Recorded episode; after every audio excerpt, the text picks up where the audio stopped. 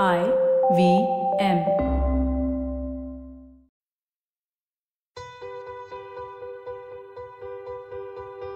They say that the 21st century is the best time to be a woman. Women still have a long way to go for equal rights, but I'd say we're getting there slowly and steadily. The internet has been a boon not just for opportunity, but also for awareness. Since its inception, women have had access to information about women's rights and opportunity.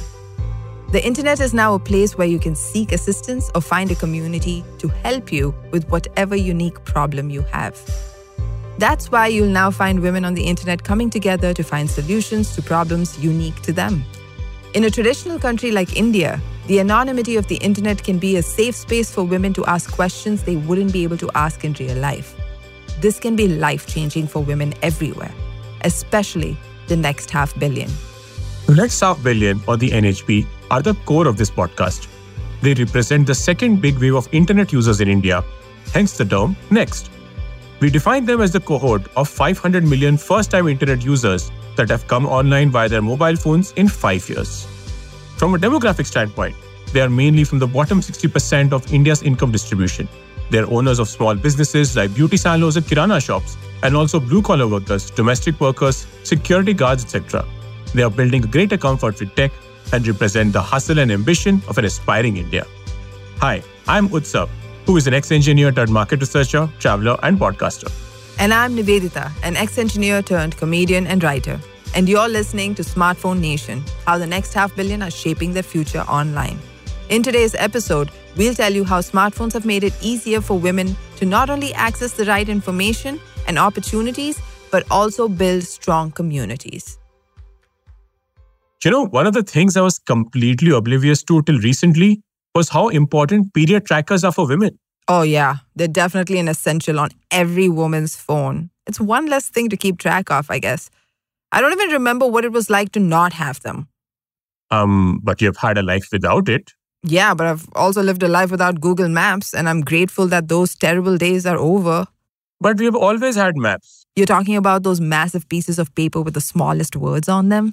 They were so inconvenient that people preferred asking for directions. Uh, yeah, it doesn't sound convenient when you put it like that. I completely agree with you that Google Maps are a boon, but I did not know it was to this extent. Yeah, you're really underestimating how bad some of us are with directions.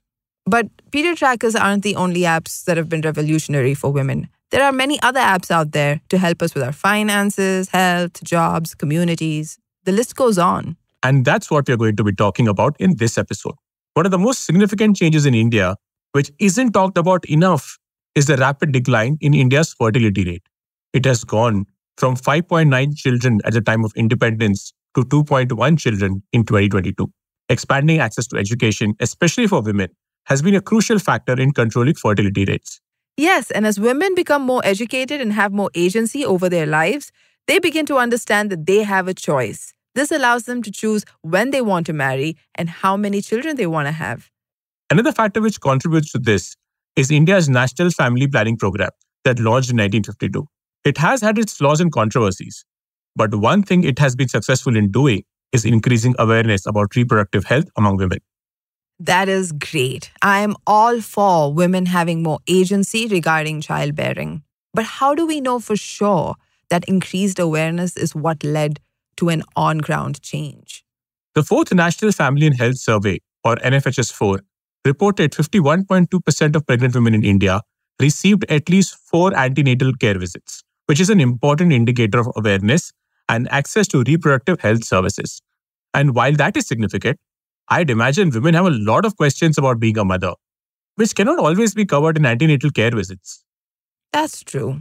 Luckily, we have several people working on making the internet a lot more inclusive for women. They're building platforms that provide relevant knowledge to women and tailor solutions that are specific to their needs. One such platform is Healofy. It's an app that celebrates moms and moms to be who want to build a safe environment for themselves and their babies. We spoke to Aradhana Singh, the vice president of products at Healofy, about what they do and what inspired its inception. So in 2016, as we all know, there was this uh, you know very strong Jio wave. And a lot of users they started using internet for the first time. And there were so many apps that also came into existence. But what we observed that none of these uh, applications or none of the products, it was, you know, solving for this segment of the motherhood, which is, you know, once a woman she becomes pregnant, you know, after she has a baby. And talking about how Healofy happened, so I would say that, you know, it was from our own personal experiences and it was from our own observations things we saw and experienced ourselves. So, you know, we all are 90s kids. And growing up in the 90s, we have seen our own mothers struggling with the challenges of motherhood. And there were multiple doubts, there were questions, and there weren't many places to find answers. Now, fast forward it a bit. So, today uh, we are in a tech world. There wasn't much solutions which was made for this section of the mothers. And as we all know that the tech industry, it is majorly dominated by male founders. At times, we'd even joke, and even now we joke that uh, if men could get pregnant, we would probably have an app for every hiccup and every craving of pregnancy by now. So all of this was, you know, very small observations, and that's how Healofy came to be. It wasn't just, uh, I would say, one big incident, but a collection of experiences and observations where I would say we saw a need, we saw a gap, and we decided to step up and fill it. It's quite surprising that this is a largely untapped market. Motherhood, as Aradhana says, is a universal experience. It may be a unique journey, but it is relatable to so many. Despite the experience being so similar, different mothers from different backgrounds have challenges unique to them. Here is Aradhana talking about it. The mothers are very well connected to their doctors. Uh, so they have, uh, I would say, good medical support, but we all stay in a nuclear family. So uh, they tend to be very alone. And in contrary to that, in the tier two city, you know, the mothers may have ample amount of this uh, family setup because the nuclear family setup is usually not there. Most of us, we stay in a joint family, but doctor to patient ratio is far from ideal. Mothers do need so much support in so many ways, and we hardly ever talk about that. Let me introduce you to Aditya Misra, an investor from Omidyar Network India, an investment firm that focuses on impact. He recently became a parent himself and has this to say. One learning from that experience is that, you know, expecting women or uh, mothers need incredible support. And that is, you know, a very small percentage of the entire support they need is actually fulfilled by a doctor. And that was the insight that created Healofy that, you know, you need what should you be eating? How much should you be exercising? How do your preferences change? These are not questions ideally, I mean, I'm sure doctors have a point of view on it, but these are not questions that, or it could be, you know, help with lactation, for instance, which is again an issue that a lot of women face. So, what Healofy identified very early is that in this entire journey, often the needs of the mother or the expecting woman are overlooked because the newborn gets all the attention. And what they've tried to do with their focus on content, community, and commerce is to really bring the women at the center of the universe and really offer solutions in a comprehensive manner. Having family support, good healthcare, and the right information at the right time is key during a pregnancy. But all three are not always available to everyone. At least now with Healofy, they're able to connect and fill in those gaps for each other. There are so many questions that come with being pregnant, like Aditya mentioned. What can I eat? What can I drink? Is this new product I bought good for me and my baby? We spoke to Monalisha Biswas, a homemaker from West Bengal and the mother of a one year old baby, about her experience with Healofy. Although she joined Healofy because she had a complication during a pregnancy and wanted more information on it, she also found Healofy helpful in other ways. She never used to eat properly before. Then I look at the comments and some of the users has written down recipes so I use those recipes to make food for her to eat. Any mother can tell you how hard it is to get their babies to eat properly sometimes. Mothers are decision makers and have to be so careful because whatever they do affects their baby too.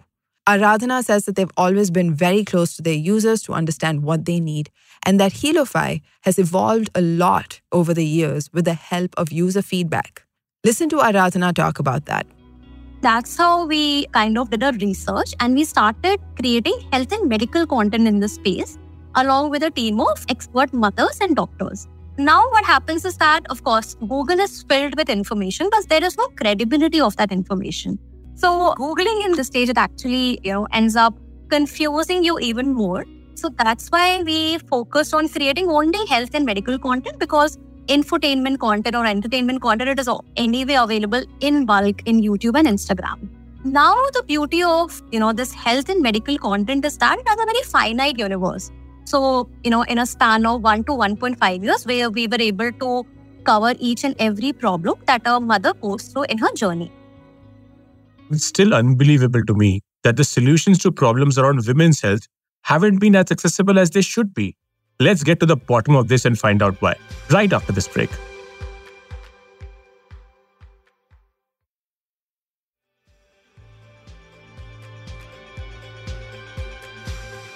Welcome back to Smartphone Nation. As I was saying, women in India have just started to talk about their bodies and health honestly and publicly. Consider this in 2016, a group of economists studied 2.3 million OPD visits to the All India Institute of Medical Sciences, or AIIMS in Delhi. These excluded those which are solely for women, such as gynecology. They found a large difference in the likelihood of men and women coming to the OPD.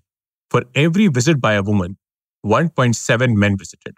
I wish I could say that this happened because women are healthier or something, but that's not the case. There's no doubt that women's health is a controversial topic all over the world. A great example is the overturning of Roe v. Wade in the year 2022, a landmark piece of legislation that made access to abortion a federal right in the US. It sparked a widespread debate about women's rights in the US and around the world. Or take this case from Ireland.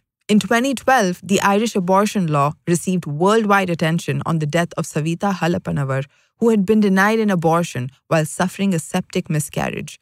It led to massive protests in the country and made way for legislation that allowed women to have abortions in the event of a threat to their life. India has a long way to go too.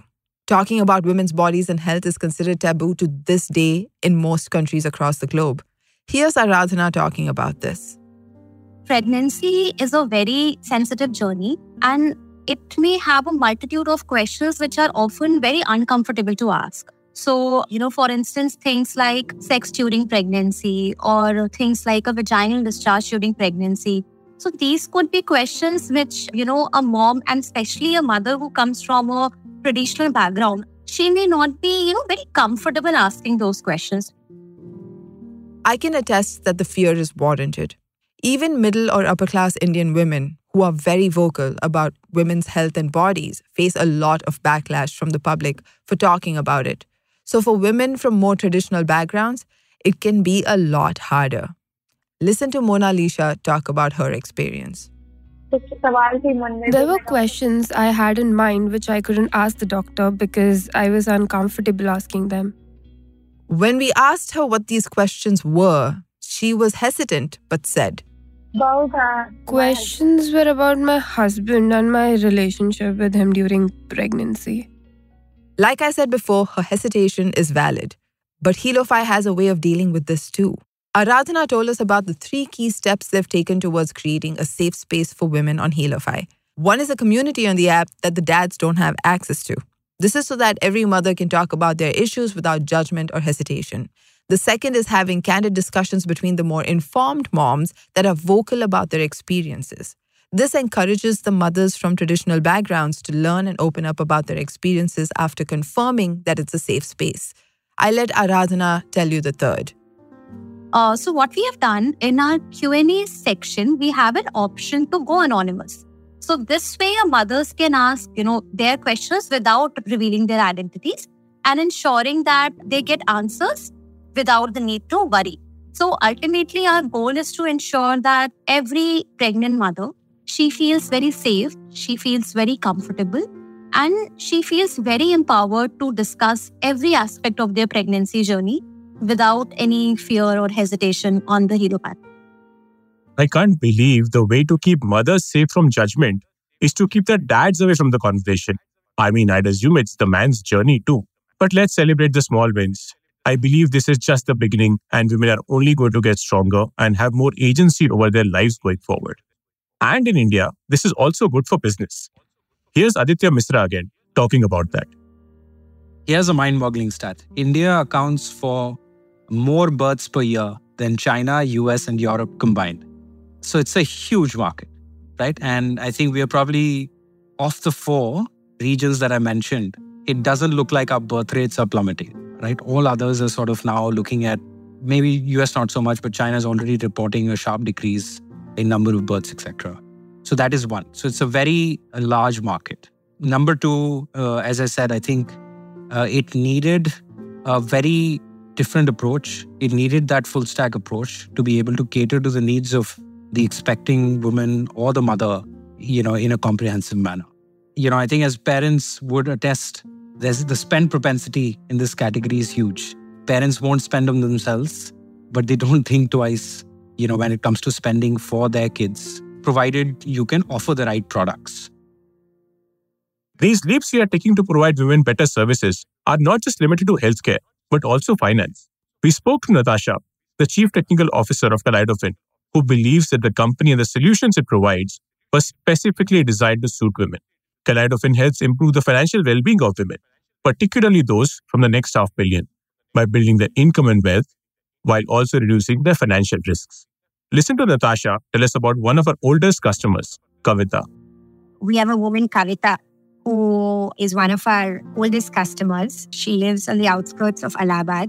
She runs a small shop, you know, to sell grocery items like wafers, water bottles, aerated drinks.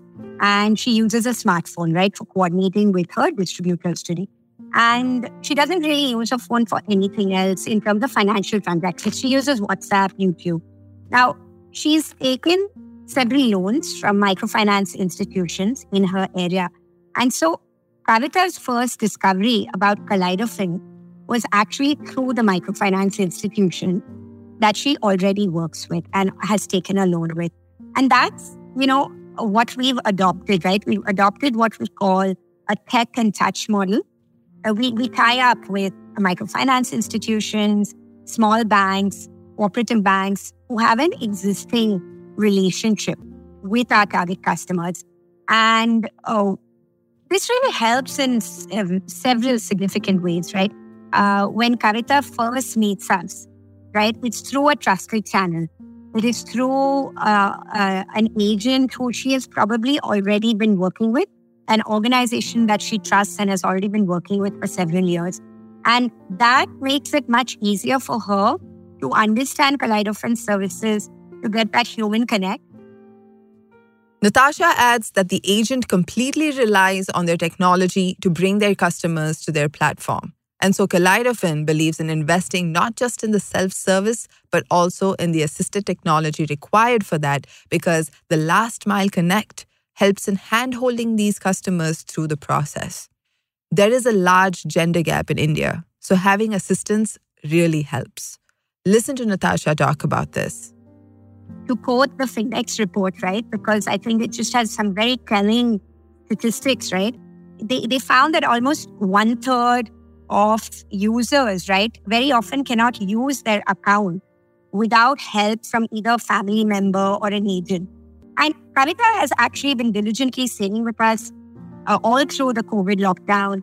Uh, it's made a huge difference for her, right? Uh, because she's also been able to access that savings in times of emergency and also be able to continue saving, also access credit when she needed it because she has a savings history and past credit history that we're able to analyze as a whole.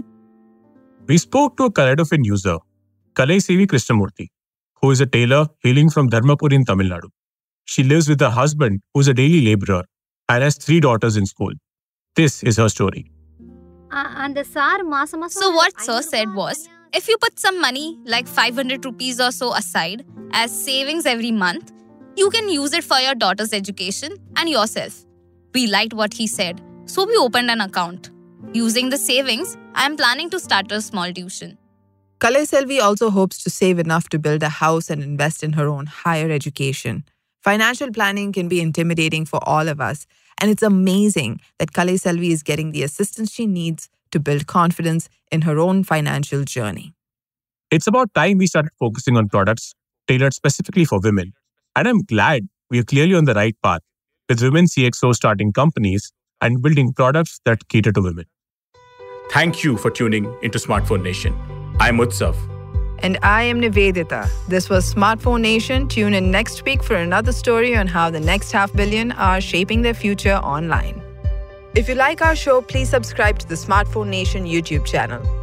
Don't forget to rate and review us on Spotify, Apple Podcasts, or wherever you listen to your podcasts. Share this episode with your friends as it helps the show reach more people. You can listen and subscribe to Smartphone Nation on the IVM Podcasts app or wherever you get your podcasts. This podcast is also available in Hindi and Tamil. A special thanks to Omidyar Network India for making this season possible. To know how ONI is partnering with bold and purpose driven entrepreneurs who are working to improve the lives of India's next half billion, visit omidyarnetwork.in. Tell us what you think of the show. You can find our hosts on Twitter and Instagram. Utsav can be found on the Instagram ID at YWTravel42.